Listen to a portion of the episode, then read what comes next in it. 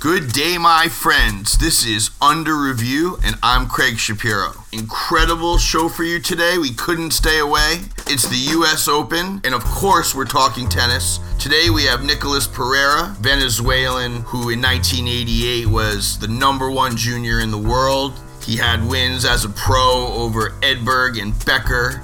He almost beat Lendl, and he almost beat Andre. Now he sits courtside calling matches for ESPN Deportes, ESPN International. Uh, he's a great bon vivant. We're going to talk with Nico today about what he's seeing at the Open this year, what the day to day of being a broadcaster is like, and we'll talk about his amazing year. We caught up with Nico at the Palace Hotel in New York City. Nicholas, my man, it is a pleasure, as always, to uh, talk with you. Um, how has your tournament been so far? It's been great, man. Last Grand Slam of the year. Uh, happy to be here. You know, I should tell everyone, um, similar to some of our other guests, uh, I met Nicholas back when we were, you know, 24 years old, when I was stringing the tennis rackets. And Nicholas is one of these guys that, in spite of his ranking, was one of these intensely dangerous players. You know, you'd look at the the results because you know obviously there was no tennis channel. You look at the results, and he might have beaten Edberg or Becker. He'd be in the quarterfinals somewhere, and then you know he was always a very widely respected, dangerous, dangerous player. And uh, He's one of these guys you see at every tournament. You see him at the courtside broadcasting for ESPN Deportes. He's got this unmistakable dimple in his chin. I think the ladies probably consider that one of his best things. To keep things moving and hit a wide variety of issues and topics, we've been implementing a five segment format we call the best of five. But it's the US Open, and with so much going on, we're going to talk about the elephant in the room, or really the elephant no longer in the room, Roger Federer. Now, Nicholas, what, what are your sources telling you about Roger? Well, I, I heard he's 37 years old. You know, I think Millman played the match of his life in the sense that he, he didn't miss and he didn't falter. You know, his pulse was right there when he needed it, and, and all the credit to him. But I think Fed, particularly uh, from the physical uh, point of view, was a bit of uh, he had a bit of a stiff back, so he, he, was not as flexible as I've seen him in the past. But all credit to Millman, man. It's and at the end of the day, it's just a tennis match. We're just lucky to be able to to seen Fed for such a long time. I just wondered how how he's going to end it. He's done everything so well that uh, now to write a final chapter to that book is is not easy. I wouldn't want to be in his shoes. Well, it's easier when you have a ten-year, thirty million dollar uh, clothing contract. I, but I, I agree. I, I think that he's going to have a complicated walk into the sunset. I think it's going to be a complicated retirement you know, what does he do next? I mean, he, he it seems like he can't win seven matches in two weeks anymore. Well, I, I learned a long time ago never to count him out, like when he was in that slump four or five years ago, he had the bad back. Remember, he couldn't even carry his kids, um, and then he he came out and won and won three more slams. So so, uh, it's just we're just lucky to be watching this this this phenomenon, uh, not only him, the other two two three guys as well, and I just marvel at, at, at what they do. It's just fantastic, and we're very lucky to have a you know a front seat to to this era of tennis that's going to go. Uh, it's going to go in history as as one of the greatest. I mean, it's just fantastic. I enjoy it. I'm privileged. Yeah, I mean, it's been unbelievable. Okay, listen. Um, moving on, this is our first set. We call it the off the court report. Nicholas, uh, how, first of all, how many years have you been broadcasting now? It's it's got to been a it's been a minute, huh? Yes, man. It, time flies. I stopped playing in '97, uh, U.S. Open '97. So it's 21 years, huh? And then um, I went back to Venezuela, which was where I wanted to live. And then in '98, you know, the Chavez thing happened. So I, I had to leave Venezuela right there and then. I knew, you know, what was gonna was going to transpire there. Would it be fair to say that you sort of fled that situation? Yes, it, I, I saw that coming, and and and uh, I wanted no part of that. So so I, I had one foot in Miami and one foot in Caracas anyhow. And then in Miami they opened up a network. And to to answer your question, I've been in broadcasting for 18 years, man you're probably one of the longest employees of ESPN with that kind of a track record, Nicholas. No, actually, it's funny, man. It wasn't an ESPN. It, it, was it was a network called PSN that they opened, and then they brought in a lot of ESPN people. And then I got into working there, and they broadcasted in Spanish and Portuguese, but they had no room in Spanish. So my first job in TV was in Portuguese. Wow. I did not know that, man. So now, listen, what's it like? Uh, can you talk a little bit about your schedule, what you do? Definitely. I um, every Grand Slam is different. Uh, and we adjust. This year being a World Cup year, budgets are cut and everything is put into covering uh, the uh, soccer. So uh, I've been on court a couple of days. Like we open up the show and present what the schedule is, uh, what's going on around the courts. Like you say, there's a lot of matches going on. Do you guys key on the the Spanish players? Is that would that be fair to say? Are you guys Delpo all day, every day? Is it just Delpo, Delpo? No, no, uh, no, not at all, man. It's it, Fed and Rafa uh, are huge in Latin America, but we do, since we have not done that well in terms of Grand Slam results in the last few years, as long as there is Latin players, we do try and cover them. Schwartzman, we did his match uh, uh, instead of the Sharapova match, to give you an example. So we covered Diego, who is number 13 in the world and is a fantastic human being, fantastic story, and we love the kid. And so there were a, a, a, couple people that were not happy that we weren't covering Maria, but uh, well, we did the Diego match. And and and yes, just to be. Uh, just to give you an idea of how it works, there is like seven different ESPNs in Latin America. We are the main ones. We are the main, the, the core channel. And then there is by, by regions, there is Andes, there is South, that is uh, Uruguay and Argentina. I'm not going to bore you with the details, but sometimes we're showing two matches at the same time in Latin America. And you just you, you just grind it out. You take that bus out to Flushing every day. I mean, how do you stay dry? I mean, how do you stay keep yourself looking good when you're out there, man? It is just it was just so hot. That's my that's my secret, man. I can't tell you that. You guys, you guys, what are you going to the meat cooler? You going to one of the refrigerators? No, man. I'm good. I'm good. Like I'm a road warrior. You know my story, man. I I left home at 12 and traveled in Europe by myself at 14. So this is this is nothing, man. I'm just happy to be front and center in this stuff, and I I I love it. And this is my family. I've grown up with these people since since I was 12, uh, 14, you know, at Bollettieri's and whatnot. So, so I, I, I, get around. I have access to the, to you know, to to keep fresh, and uh, they treat me well, man. These ESPN guys are fantastic. What Nicholas is telling you is that he has full access to all the facilities. Um, since he's been in this game for so long. Listen, what do you think of the new and improved U.S. Open? First of all, uh, let me just ask you: new grandstand. Oh, the grandstand is fantastic.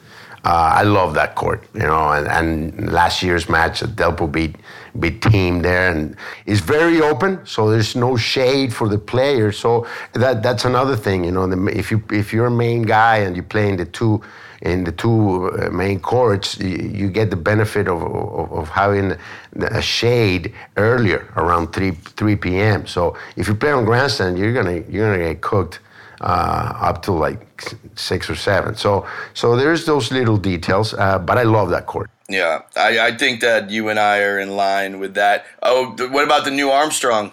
Well, I have mixed feelings about that one. You know, there was so much story there, but it needed to be redone. I think the USTA put a lot of money into it, but at the same time, they found a balance between, you know, having a, a, a great facility with a roof and building it relatively uh, fast and cost effective. It's a cooler, breezier stadium because it, has been designed in a way that the air goes through it a lot. And the fact that they allow people without a, a paid ticket, just with a ground pass to sit uh, in this in in this beautiful new stadium. It's I think it's a great idea, and it gives it a special flavor. You know, the the, the people that, that are there are grateful. These are people that might not be able to pay three, four, five hundred bucks to watch the marquee players, but.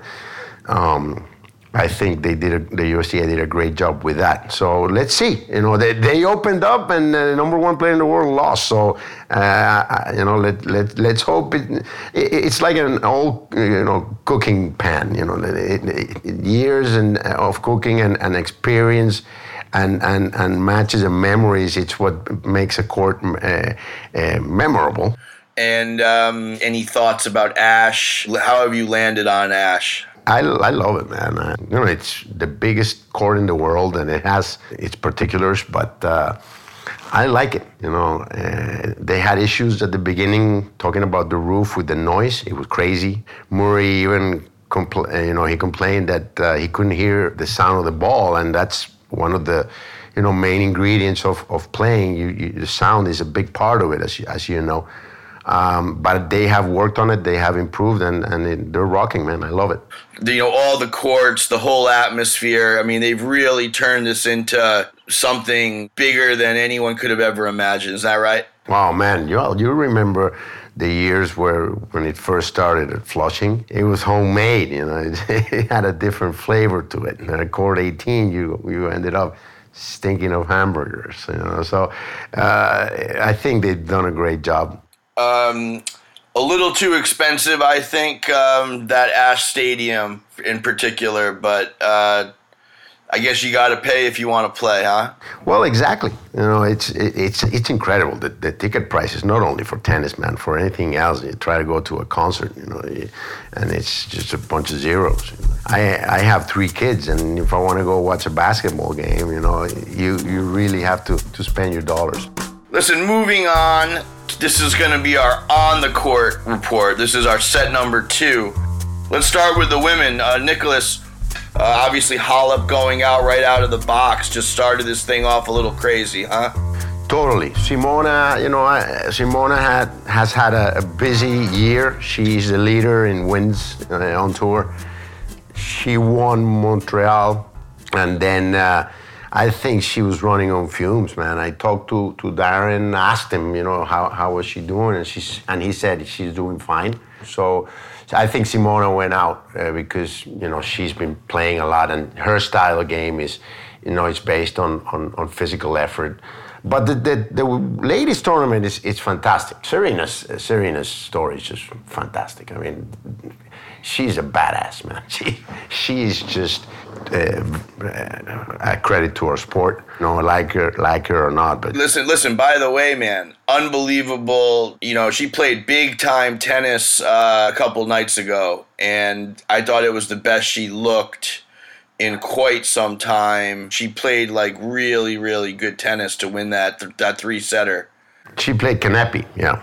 Exactly. She played really good first set. Kanepi came back at her, and then she doubled down and, and, and pulled it off. I mean, it's it's, it's fantastic what she yeah. did. On, on, and then and then Sloane Stevens, I think she has a chance to be a long-lasting number one, man. I think Kamau Murray has done a fantastic job with her. And then I like Naomi Osaka, man. I think she's great. I love her her her smarts. She she's she's fantastic. I, I think she she's going to be some a force to be reckoned with in the future. Yeah, I mean, I think that there's no easy matches once you get into this. Right, once you get into these quarters, man. No, not only not only in the quarters. The ladies, as you know, when, since Serena was out, it's been a whirlwind, man. The last the last uh, champions have all been different. Five number ones last year. The Simona losing in the first round. There is, I mean, it's interesting.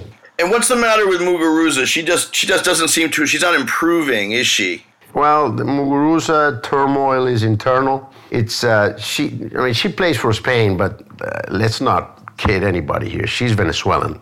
Uh, the way she she thinks and acts, and and and and you know, I wish her well. She's she's from my home city, and I I, want to see her succeed. I want to see her win. I'm happy when she wins, but she has some issues she has to solve, and and that's life.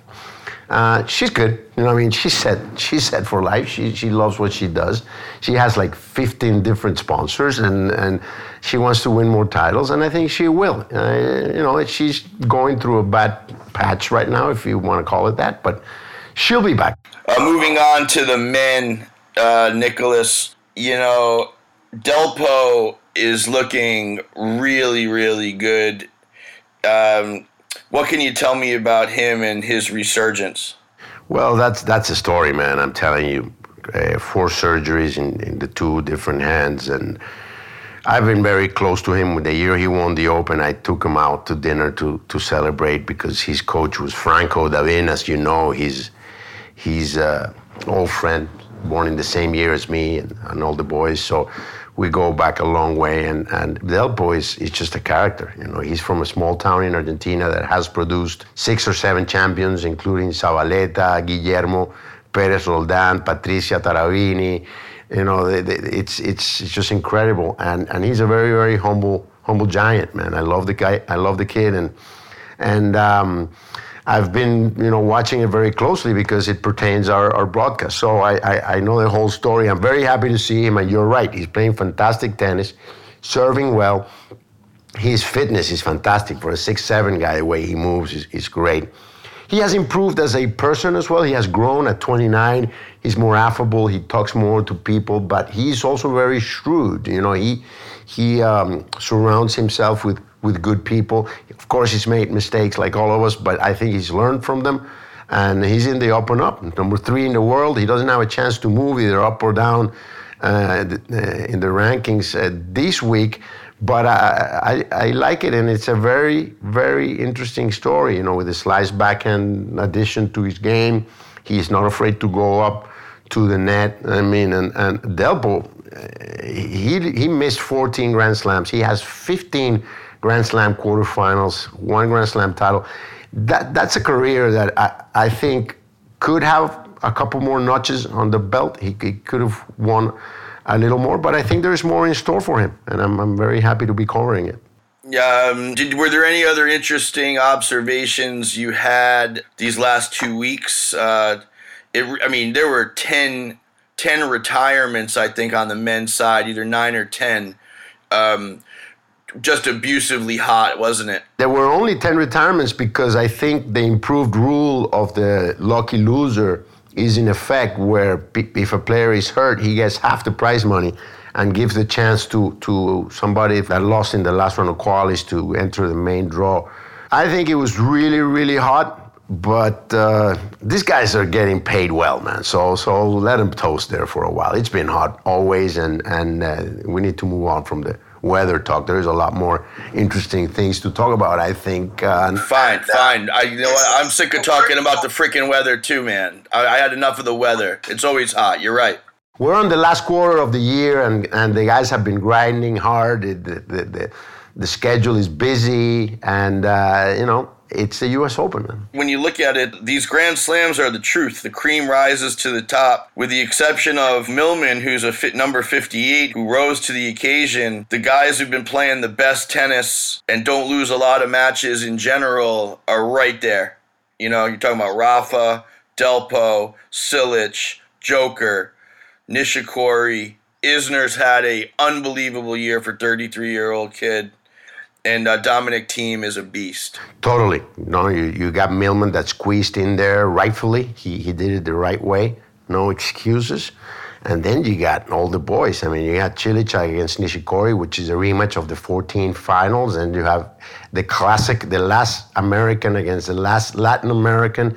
You know, uh, Isner and Delpo playing, and Rafa and Thiem did the, the French Open finals. You know, the, that court is not long enough for them. They played stuck to the backboard, uh, and and it's just great. And then you have Djokovic's story, which is another unbelievable story. After the two years slump, you know he's back with a vengeance. So so he's great. Moving on to our third set, Nicholas. You know I want to talk about your '88 Junior World Champion year, but. What? What? I, I guess I don't know the story that you. I know that you were born in Uruguay. Is that true? Correcto. What's the story with that? Well, my parents uh, were, um, as, as luck will have it, they were moving away from a military dictatorship in Uruguay that was really rough. Uh, that you know, basically, if you were against them, they would torture your kids to get information on the you know opposition, if you want to call it that. So they left when I was three, and my sister was 11 months old. Settled in Venezuela, which at the time was, you know, a very good country to live in. It was fantastic. Venezuela gave us a home, and that's the country I represented throughout my, my tennis career. And I started traveling when I was eight, playing tournaments. I played tennis because both of my parents did in, um, in, a, in a club over there and started playing with a badminton racket. And that's how it all started. Uh, 1988, you won the French, you won Wimbledon, you won U.S. Open. Did you play Australia? What happened in Australia? Well, there was a tournament in Venezuela that gave the same points as Australia. And at the time, if you remember, 88, Australia was not the highest uh, regarded uh, tournament. Uh, with all due respect, now it's now is a monster. But the, I had a tournament in Venezuela that gave the same points. My federation was paying for part of my travel, so I had to play my national tournament. I ended up winning that one. And that's how I came to get a scholarship to go and train with Colon Nunez and Andres Gomez, which was the, how we met. Uh, and then uh, I practiced with Andres, and he, he was top 10 at the time. And that's what made me have the big jump, you know. And then I was playing with a top 10 guy every day. And when I went and played with the juniors, it was like playing with kids. So um, I kind of cheated there a little bit. You got really. Oh, I didn't realize that. So you started practicing with Andres Gomez right in the right when he was in the pocket of his best years, and you just got really, really good, huh? That helped a lot. I have to admit. Yes, sir. So at the French, I see that you beat Magnus Larsson in a tight first set, and then you it looks like maybe one break in the second. Did you beat anyone else interesting uh, in in Paris? What are you talking about? They're all interesting, man. I think it was Goran in the in the semis, uh, and then my chip is full, man. I, I have to say, uh, I don't remember much. um, and then you went to Wimbledon. Um, you know, I couldn't actually find the result, believe it or not. Who did you who did you remember if you beat anyone good there? Yeah, Wimbledon was interesting um, because we had Stoltenberg. Jason Jason Stoltenberg, an Australian stalwart, had a very very good career. Yeah, he was a great player. I love Jason. Uh, the finals uh, was against Guillaume Raoux, a tough tough Frenchman that uh, that was was very good. He was very strong.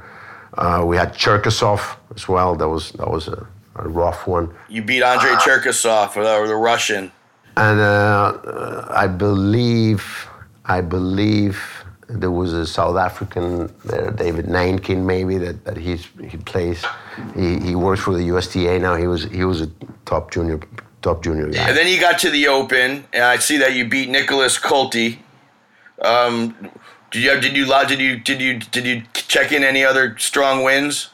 Well, uh, it was Todd Martin uh, at that time. Uh, Stevie Bryant, I believe I played as well. Uh, but that's as far as I go, man. I don't I don't remember. So I mean, when you finished that year in '88, I mean, what kind of pressure was on you, and how did that affect you? Um, when you did turn pro? Do you feel like you might have maybe turned pro a little too early, or you know, like what what happens to you next there? Well, in Latin America, it's not like here. You know, I've been playing professional since I was 15, 16, playing satellites and playing challengers. That year, '88, I remember I I um, I beat. I, I had played Pete in a, in a challenger and, and beaten him.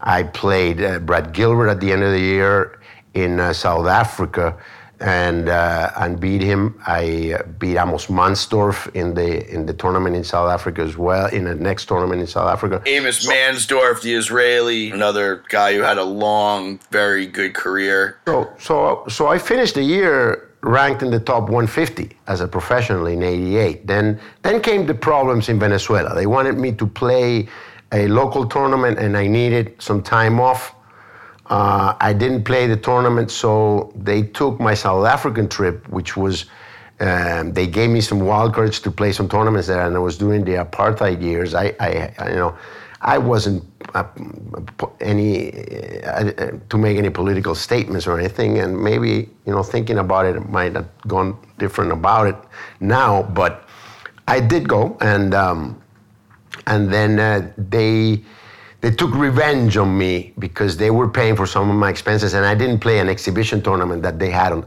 over Christmas. I wanted some time off to go and train in January, go to Australia and whatnot. So they banned me from playing Davis Cup. So my thought process was, okay, these guys, if, if, if being successful is going to bring these problems to me and my family, then maybe it's not worth it, you know, to to do that. So then I went to, to practice in January with, with that grief in my heart, and, and uh, that's where I got hurt. I was practicing one day with Andres, and I hit a backhand volley late, and I felt a pinch in my shoulder. And um, I didn't know it at the time, but two, three years down the road, uh, one of the trainers and the ATP said, "Hey, listen, you have a hole here, or, you know, over over your in, in, your shoulder, and, and I lost, uh, you know, I had a pinched nerve, and the, the, the teres minor atrophied. It's a long, long story, which ended up being the cause of, of my retirement.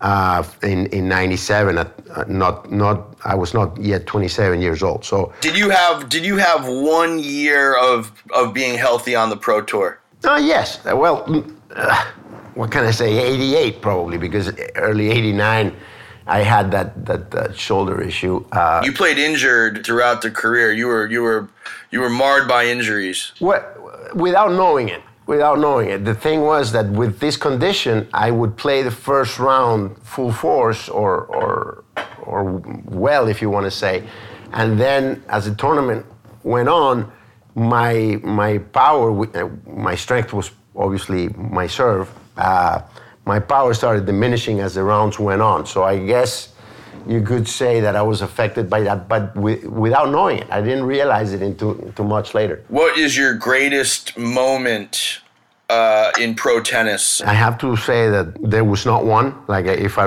if I would have won Wimbledon or or something, uh, that would be it. So I, I, I cannot say one. Uh, beating Booster in Miami was a big one because it was in front of my people, and he was number one that week beating Becker, who is a personal, you know, he was a personal idol for me. It was fantastic. Uh, uh, there were a few, man. There were a few. Winning Wimbledon juniors was was truly great for me. I mean, winning my my first title in Bogota was was great, and and and then the title in Newport also was special. I loved playing Davis Cup for Venezuela. I loved the experience. So, what is happening now in Davis Cup kind of you know stirs feelings up. That is a shitstorm right there, Craigie. I mean, it, it, what's going on in the tennis world, the turmoil that's been going on in the Players' Lounge this year at the Open, it's just gigantic. You cannot imagine between the ATP, the ITF, the Grand Slams.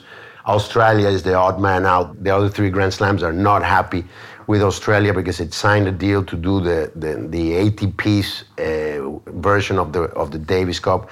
Then there is this big big group that came in offered to give a chunk of money to the ITF. They said no.